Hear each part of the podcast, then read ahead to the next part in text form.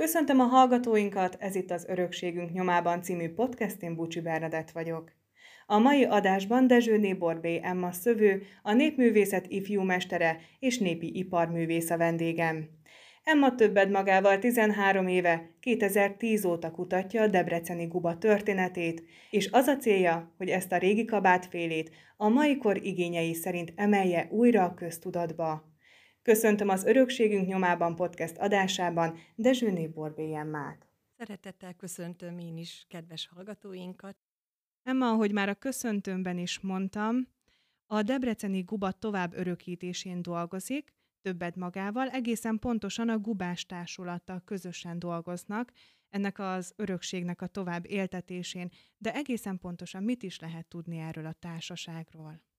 Ez egy baráti társasággal alakult, 5 fő, akik elkezdtük a Debreceni Gubának a kutatását, és nagyon szívesen vagyunk a mai napig is együtt, nagyon-nagyon sok közös élményünk van, és nagyon sok új dolog az, amit felfedeztünk munka közben. Már több mint 10 évre nyúlik vissza ez a közös munka. Már akkor is megvolt az a cél, amit a köszöntőmben is elmondhattam? A Hajdú-Bihar Megyei Népművészeti Egyesületnek, amelynek Huber Terézia a vezetője, volt egy pályázati kiírása, és illetve hát ők pályáztak, és kérdeztek meg engem, hogy ugyan mi az, ami engem érdekelne. És a múzeumot járva találtam rá a Gubára, ami ugye egy szövöttkel megy, öltözék, és ennek a szövés technikája, a viselés módja, tehát nagyon ismeretlen volt számomra is, és akkor hirtelen azt mondta, hogy na hát akkor kezdjük el kutatni a Debreceni Gubát, megírtuk a pályázatot, megnyertük, és kénytelenek voltunk hozzá kezdeni, és akkor megírtunk egy programot, hogy mi szerint hogyan szeretnénk ezt kutatni, ki az, akit esetleg érdekelne, természetesen aki a szövéshez ért, mert ugye ez egy szövött öltözék, és aztán így megalakult egy olyan kis társaság, akikkel ugye azóta is tartjuk a kapcsolatot, és együtt dolgozunk. Több ízben volt már szó a kutatásról. Milyen mély kutatómunkát igényelt az, hogy a Gubáról, vagy egészen pontosan a Debreceni Gubáról többet tudhassanak meg? A Déri Múzeummal vettük fel legelőször is a kapcsolatot, ebben nagy segítségünkre volt dr. Magyari Márta, etnográfus, és Petrovszky Ildikó kolléganője. Sajnos őt elveszítettük a munka közben. A Debreceni Déli Múzeumban található 19 gubát végig szemléltük, lefotóztuk, elemeztük, szövés technikájában a leírás hol található. Természetesen nem mind a 19 guba debreceni fürdős guba, a környező településekről, ugye akiktől be tudták szerezni, vagy akik behozták esetleg a Déli Múzeumban ezeket a gubákat, azokat elemeztük. Hát így még érdekesebb volt, mert ugye jobban különbséget tudtunk tenni a debreceni igazi gubáról és a más vidékeken, akár itt a környező településeken, vagy a Kárpát-medencében található gubákról. A továbbörökítésnek nincsen kérdése a témát illetően, ugyanakkor mégis nagyon érdekes olyan szempontból megközelíteni, hogy egy ilyen régi örökségnek a mába hozatala mennyire tud sikeres lenni. Ugye már az elhangzott, hogy a célok között ott van, hogy a mai kor igényeinek megfelelően találjanak népszerűséget a gubának. Ez egy kicsit nehezebb, ugye, mert a debreceni gubáról tudni kell, hogy a hortobágyi rackának a szőrét használták fel a készítéséhez. Először is. Aztán ugye, ahogy növekedtek a gubás céhek és a gubás mesterek, már ugye más vidékről is beszerezték hozzá a gyapjút. Na most ez a racka, aki ismeri a Hortobágyon, és netán látta azt a 800 jubból álló nyájat, fekete nyájat, racka nyájat, tehát azt hiszem, hogy a szépsége is gyönyörködteti az ember, de ha látja a lelógó gyönyörű 30 centis hosszú fürtjeit, akkor meg még inkább csodálatra mértóval a hosszú szarvával együtt. Na most ugye ez a szőr, ez egy durva szőr, és a junak, a fiatalabbnak és az idősebbnek is más állnak van. Ugye évente lenyírják ezt a szőrt, sőt, volt, amikor kétszer is nyírták, ugye az igazi debreceni bárányfürtös guba, mert ez volt a legnagyobb értéke a debreceni gubának, az egyévesnél fiatalabb racka szőrét szőtték be, ettől volt olyan gyönyörű fekete, és olyan gyönyörűen csillogó, és hullámos, és egyforma. Most ehhez volt, amikor kétszer nyírták meg, ősszel is, és tavasszal is a egyévesnél fiatalabb állatkákat. Na most ez a durva szőr, ha most ezt beszőjük, ugye ez a vetülékfonala, ez a láncfonala, és még a fürtöket is szőjünk bele, hát bizony ez szőr. Tehát amit elkészítettem én is eredeti múzeumi rekonstrukciót, hasonlóan, mert ugye egy az egyben nem tudom megcsinálni, nincsenek kallómalmok, tehát nincsenek meg azok a feltételek, de akire ráadtam, hát bizony az eléggé mozgatta a vállát alatta, mert ugye nagyon-nagyon szúr, tehát szúr. Tehát aki érzékeny erre, az nem tudja ezt oldani, tehát éppen ezért kell úgy megújítani, hogy viselhető legyen, tehát ne érezze ezt egyszer, másodszor pedig ezek az öltözékek, ezek a barátságot védték az időjárás viszontagságai ellen. Tehát szekéren hordták, nagyon sokszor nem is felöltve teljesen, csak magukra terítve, és védte őket. Na most ma nem szekéren járunk, hanem kocsival járunk, ugye, vagy az utcán közlekedünk, vagy villamoson. Ez a nehéz öltözék, és ez a durva szőr, ez nem alkalmas erre. Könnyebbé kellett tenni, finomabbá kellett tenni. Nehéz is volt, tehát a súlyát is azért csökkenteni kellett ahhoz, hogy ne húzza az ember vállát. Na most felmerült bennem a kérdés, hogy ez a szúrós, erős, nehéz anyag, ez most azért ilyen, mert már nincsenek meg hozzá azok a technikai feltételek, amiket régen használtak, vagy ez régen ilyen volt? Ez régen ilyen és volt, így viselték. Ilyen kellett, mert egy ember életet megszolgált. Volt, amikor az esküvőre megkapta a fiatal pár, és az egész életüket végigélték vele. Tehát nem használódott el. Vagy ha netán elhasználódott, erről is vannak információim, akkor is ugye a környezet tudatosság az ott volt az emberekben, mert újra megtépték, körömpővel széttépték, megfonták, és újra megszőtték. Vagy esetleg lótakarónak, vagy állatok alá esetleg tették, hanem ilyen módon újították meg, vagy tették használhatóvá. Mindenképpen volt haszna. Igen. Mindenképpen volt. És talán ez az a gondolkodás, amit fel kellene elevenítenünk ma a mában is, illetve nem szabadna emellett elmennünk, hogy az anyagnak, mint olyan, sok felhasználási lehetősége van. Igen. És hogy lehet az utolsó percig használni ezeket az anyagokat. Tehát a textilnél ez egyértelmű, a természetes alapanyagú textilnél, ha ezt ki kell hangsúlyozni, hogy a természetes alapanyag.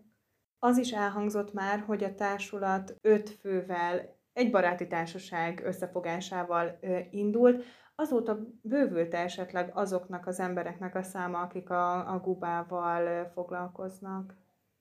Nem tudok róla, hogy lenne olyan, aki így módon foglalkozna vele, bár nagyon sok tanfolyamot tartottunk már, lehet, hogy nem nagyon sokat, de több tanfolyamot tartottunk már, a megismerés előadásokat tartottam több szinten, többféle fórumon, sőt most a legutolsó megjelentettük a Gubás Társulat működésének az összefoglalását, a debreceni gubáról egy könyvet. Ugye én éppen azért, hogy minél több információ eljusson az emberekhez, a mesterségek ünnepén megjelentünk többször, kétszer vagy háromszor is talán, és sőt, én Kínába is eljutottam a Népművészeti Egyesületnek a jóvoltából Nimbóba. Ott is bemutattam a Debreceni Gubát, és ehhez elkészítettem irányításommal egy rövid filmet. Mert ugye megérteni csak úgy lehet, ha látja is az ember, mert azért itt olyan munkafolyamatok vannak, ami nem egyértelmű. Ehhez én egy filmet összeállítottam, de hát ugye mindig újítani kéne a filmet, és mert mindig jönnek újabb információim, mert végülis nem állt le ez a gubakutatás, mai napig is kutatom és érdekel. Tulajdonképpen miért is éppen a debreceni guba, illetve a guba volt az, ami megfogta az ön figyelmét? A szövésnek mindenféle vonulatát végig tanultam, a vászonszövéstől, illetve hát a gyapjúszövéssel kezdtük annak idején. Gyapjúszövés, a vászonszövés, és aztán járva Európát, Erdélyt láttam, hogy mennyiféle változat van, és mennyi mindent lehet szőni. És végülis engem az izgatott, hogy itt a mi környékünkön mi az, amit szőttek. Tehát mi Debrecen vagy Hajdú-Bihar megye szövés hagyománya. Ugye a vászonban azért vannak ismereteink, de a gyapjúban úgy különösebben nem. És így került ugye az én szemszögembe a guba, mint egy szövött anyag, egy gyapjúszövés végül is. Hozzá tudnám azt is tenni, hogy azért a racka iránti szeretetem. Tehát én hajdúszoboszlói vagyok, és olyan családból származom, akiknek volt birkája, természetesen inkább merionói volt az, ami nekünk volt, de hát a Hortobágyon járva látta az ember a rackát, és hogy ez milyen gyönyörű állat, és a szőre, és ahogy kezdtem szőni, ugye tudtam azt, hogy a gyapjúból hogyan lesz, vagy a jú szőréből hogyan lesz fonal, és hogy hát a racka ott van, és hát hogy ezzel mit lehetne, és ugye ez egy másik szál, hogy el lehet jutni a gubáig, hogy akkor a rackát is lehet, és nem is használták, tehát tudom, hogy a gyapjú feldolgozó felvásárolta annak idején a gyapjút, a lenyírt gyapjút, de utána beszélgetve ugye a juhászokkal, vagy a nagy állattenyésztő területekkel, vagy emberekkel nem tudták használni. Tehát kérdeztem, mit csináltok a gyapjúval? Hát semmit, hát ott teszi a moly. És hogy lehetne? Hát ez egy gyönyörű, természetes anyag, egy értékes természetes anyag, mindig gondolva ugye az ausztrál gyapjúra, az angol gyapjúra, amelyeket miért nem lehet felhasználni. Hát természetesen azt hiszem, hogy ehhez emberek kellenének, és kutatni kellene, mert azért én például Franciaországban láttam erre példát, hogy hogyan tudják a gyapjút felhasználni, nem csak textil készítésére. Tehát kutatni kellene egy kicsit, hogy fel lehessen használni, mert azért én nem szövöm fel a Hortobágyon, meg ezen a vidéken elhető összes rackának a szőrét. Nyilván, hát azért, nyilván, hát az rengeteg. Azt kell vonni, tehát ez rengeteg, és hát és legutóbb például azt hallottam, hogy viszik Kínába. Arról még nem esett szó, hogy, hogy az életútjába a szövés mint olyan hogyan kapcsolódott be, hát hiszen nem azonnal a pályáját kereső gyermekként nem azonnal a szövőszék mellé ült le. Volt egy pont, amikor a szövés mint olyan bekapcsolódott, illetve már most itt elhangzott egy olyan információ is, hogy ugye a családi körben is, akár az állatok közelsége már adott egyfajta tudást, de hogy egészen pontosan a szövés az hogyan kapcsolódott az ön életébe, és hogyan tudott eljutni odáig, hogy akár a népművészeti ifjú mestere, vagy hogy népi iparművészként is emlegethetjük, hát hiszen ezek nagy szavak. Igen, nem anyáról lányára szállt ez a mesterség, bár édesanyám a második világháború idején szőtt a katonáknak, tehát neki erről van egy fotója is, ahol ezt látjuk, de úgy különösebben a szövés nem volt benne az életébe és az életünkben.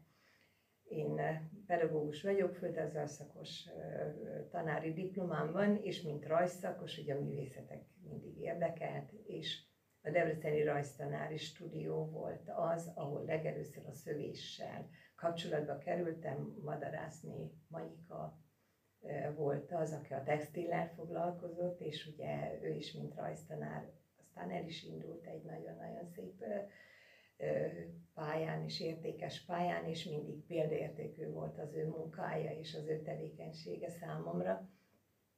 És ott kezdtünk el végül is szőni, és ehhez kapcsolódott a Magyar Művelődési Intézet, az is Hajdanán volt, ugye már. És ott Borbély Jolán volt az, aki segítette a mi munkánkat, és hajdúszoboszlói volt, szegről végről rokon is volt, és ő mondta, hogy Emuska, hát szőni kell, és népi szövést, és így, és úgy. És ezáltal ő segítette a rajztanári stúdióban lévő rajztanárokat is, Bíró Lajos festőművész tanár úrral egyetembe, és aztán elkezdődött annak idején a Kölcsei Művelődési Központban a szövés, paplászlón Érmoska, és még nagyon sok embert tudnék ott felsorolni, akinek a segítségével elkezdtünk. Aztán mindenféle országos tanfolyamot, vászonszövő, gyapjúszövő, A-kategória, B-kategória elvégeztünk, és aztán hát imádtuk csinálni, és mentünk, és szőttünk táborok az ország minden területén, ami egy nagyon, és akkor itt említeném meg azt, hogy a közösség mennyire fontos abban, hogy az ember egy ilyen tevékenységet végezzen. Mindig tovább lendített bennünket ez a baráti kapcsolat. Bárhol, bárkinek volt valami gondja, baja, a mai napig így van. Nekem Keszthelytől kezdve Budapestig, Békés Csabáig, nagyon-nagyon Győrig, nagyon-nagyon sok olyan ismerősöm van, akiket, és barátomnak is nevezhetem, a szövés által ismertem meg. Nagyon jó hallani, hogy egy ilyen erős közösség van az alkotók által. Mennyire fiatalodik meg ez a közösség? Tapasztaljuk, tehát vannak fiatalok, akik érdeklődnek, de azért azt is észreveszünk, hogy nem olyan intenzitása, mint annak idején. Tehát mindent félretevő, vittük a gyerekeket egy-egy táborba, és mentünk, és tanultuk, és csináltuk, tehát most azért nem látom ezt, vannak. Nagyon nehéz, tehát aki erre rászánja magát, ebből megélni nagyon nehéz. Tehát nagyon sokféle információval, szakmai ismerettel, a marketing, meg ezeket... Nagy tudás kell hozzá, igen. Igen, ezek is kellenek hozzá. Nagyon sok kreativitás, segítségrálátás azért az országos dolgokra, és így elég nehéz ebből megélni. A gyerekek viszont, a kicsi gyerekek, akiket én tanítottam is általános iskolában, nagyon-nagyon szerették csinálni. De hát akár a kis unokáimon is látom, hogy a kis 4,5 éves ül a szövőszékhez, és akkor szőjük.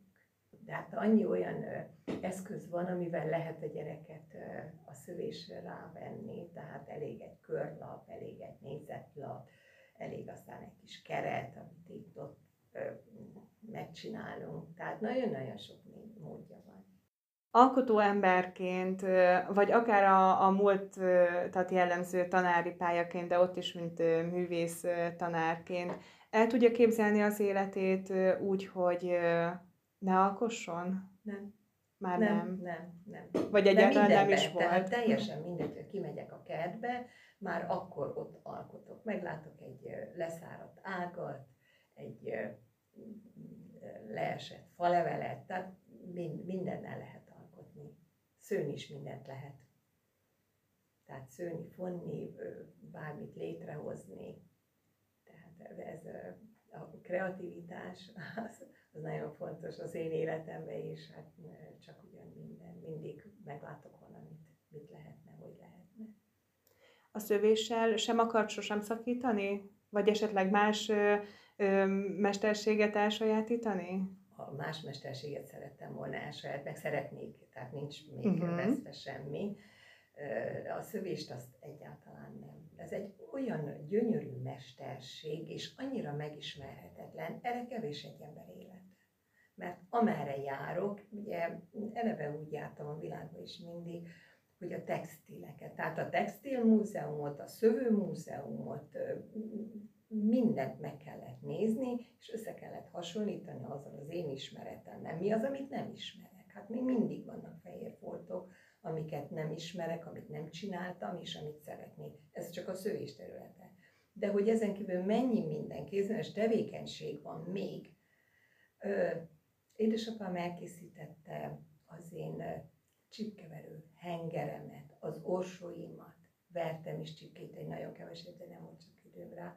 Még összegyűjtöttem már mintákat, tehát például ott van az.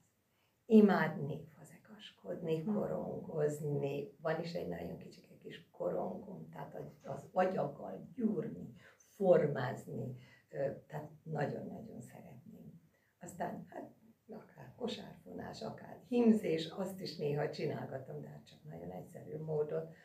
Unokáimnak egy-két kis apró dolgot, megtanítom őket hímezni.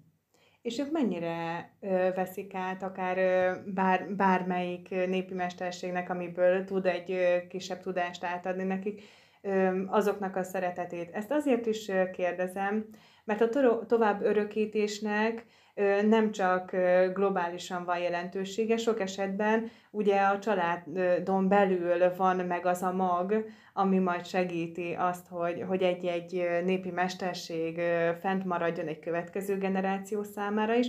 Ez az ön családját mennyire jellemzi?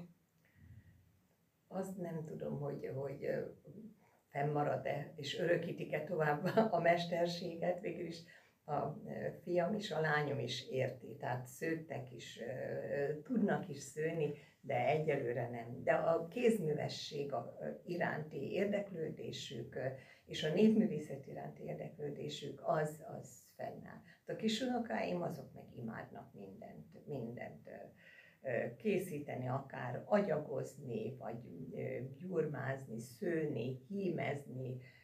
Tanítom a kis 3,5 éves is már varosgatja a nagyobbak, és minden érdekli őket. Tehát egy ilyen érdeklődő, kreatív embereket, ha nevelünk, valahol majd csak eljutnak esetleg oda. Meg hát talán nálam többet látnak a népművészekből. Talán egy kicsit közelebb hozza őket ahhoz, hogy ez a magyar népművészet. Hát én nagyon kívánom, hogy mindenkinek legyen egy olyan nagyja, aki ilyen csillogó tekintettel tud beszélni a magyar népi örökségünkről. Nagyon-nagyon-nagyon sokat jelentene az a ma fiataljainak, hogyha sokat találkoznának ilyennel. Itt én elsősorban az Egyesületünket említeném, mert nagyon-nagyon sok olyan programot szerveznek, amiben részt vehetnek gyerekek is. A szőttes, mint olyan, egész egyszerűen nem is lehet kérdés, hogy van-e relevanciája a mában, hiszen körülöttünk is mindenhol ott van, a háztartásunkban ott van. Mégsem tudatosul annyira, hogy emögött az abszolút megszokott textil mögött esetleg egy népi mesterség bújik, és a szövésre nem is feltétlenül gondolunk, amikor a háztartásunkban körülnézünk, pedig hát ott vannak körülöttünk, akár az öltözékünkben. Megszokván magunk körül a szőtteseket, textileket, mégis lássuk meg benne az értéket és a kézi mesterséget. Az emberi kéznek a munkája az nagyon-nagyon fontos. Tehát a gépek nem veszik át teljes mértékben. Tehát egyszer ugye fontos maga az ember szempontjából. És akkor szeretném itt Kodály Zoltán mondatát idézni. Nem a technika fontos a művészetben, hanem a lélek. Tehát a kézzel együtt a lélek is, mert azt, amit a kézzel művelünk, abban benne van a lelkünk is. És azért azt hiszem, hogy ma nagyon fontos, hogy a lelkünket is gondozzuk. És egy ilyen mesterségben benne van az a bizonyos flow. Tehát amit Csikszent Mihálytól olvastam én is, hogy a szíkum mellett mennyire fontos az ismeret, az a munka, az a felkészülés, ami aztán létrehoz egy olyan élményt az emberben, amitől szárnyalni tud. Tehát amikor elkészítünk egy gyönyörű szőttest, én is amikor levágom a szőszékről és kiteszem, na az igazi élmény. És akkor ott végig elemzi. Meg még ugye szövi is az ember közben is, mert az megfeledkezik a világ összes dolgáról, összes bánatáról, szomorúságáról, mindenről. Tehát azt hiszem, hogy a lélekápolás az egy nagyon-nagyon fontos. Ez egy, a másik pedig, hogy ehhez hozzátartozik aztán egy közösség is. Mert ha csak magamnak csinálom, akkor ennek nincs olyan értéke.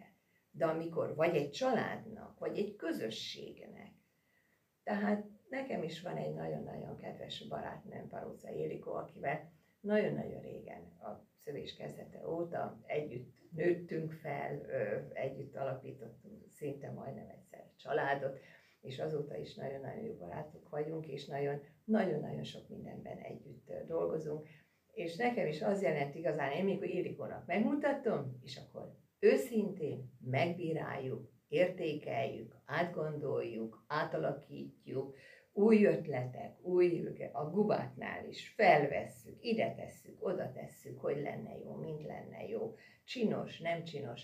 Tehát ez az együtt gondolkodás, ez a élmény még az, ami az embernek nagy örömet és boldogságot ad.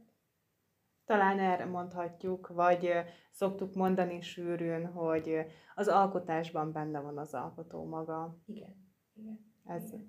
Ez a mondat festheti le mindazt, amit most itt gyönyörűen megfogalmazott. Egy utolsó gubás mester, Horsányi Imre, akinek még a dédunokája él, tehát vele vagyunk is némi kapcsolatban Ágival. Ez az utolsó gubás mester olyan gyönyörűen fogalmazta meg a végét ennek a gubás mesterségnek, ami szinte szívhez szóló, mert egy végtelenül intelligens, egy nagyon-nagyon szépen fogalmazó ember volt, mert ő leírta, Barta Lajos annak idején leíratta vele a gubás, és onnan ismerjük a debreceni gubás mesterséget, hogy ő, ahogyan ő leírta. És neki van egy utolsó, tehát egy olyan idézete, amit most elmondok önnek. Az a páreng ember, aki még szívosan ragaszkodik hozzá, még bírja, de arra is esteledik, nem sokára ráborul az éjszaka, melynek nem lesz reggele többé. Csak az emlékezete lesz meg, hogy Hajdon egy virágzó ipar volt Nagy Debrecen városában a gubás mesterség. Tehát, és ebben annyira benne van minden. Igen, neki a szeretete ehhez a mesterséghez, és az, amit ő előre látott, hogy ennek a mesterségnek vége lesz. És ez az, amit végülis mi, mint Gubás Társulat szeretnénk megcáfolni, hogy igen, lehetne ezt a gubát ma is hordani, csak ki kell találni, meg kell alkotni azt a féle öltözéket, ami a guba, mert megvan a karaktere, megvan esetleg technikája, formája, de a mában is hordható, és jól érezzük benne magunkat. No hát én ehhez a munkához nagyon sok erőt és egészséget kívánok önnek és a társulat többi tagjának is. Nagyon szépen köszönöm, hogy a vendégem volt és beavatott bennünket egy ilyen különleges örökségbe.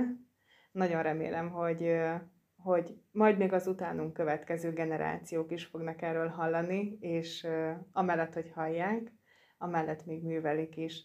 Emma, én nagyon szépen köszönöm, hogy a vendégem volt, a hallgatóknak pedig köszönöm a figyelmet.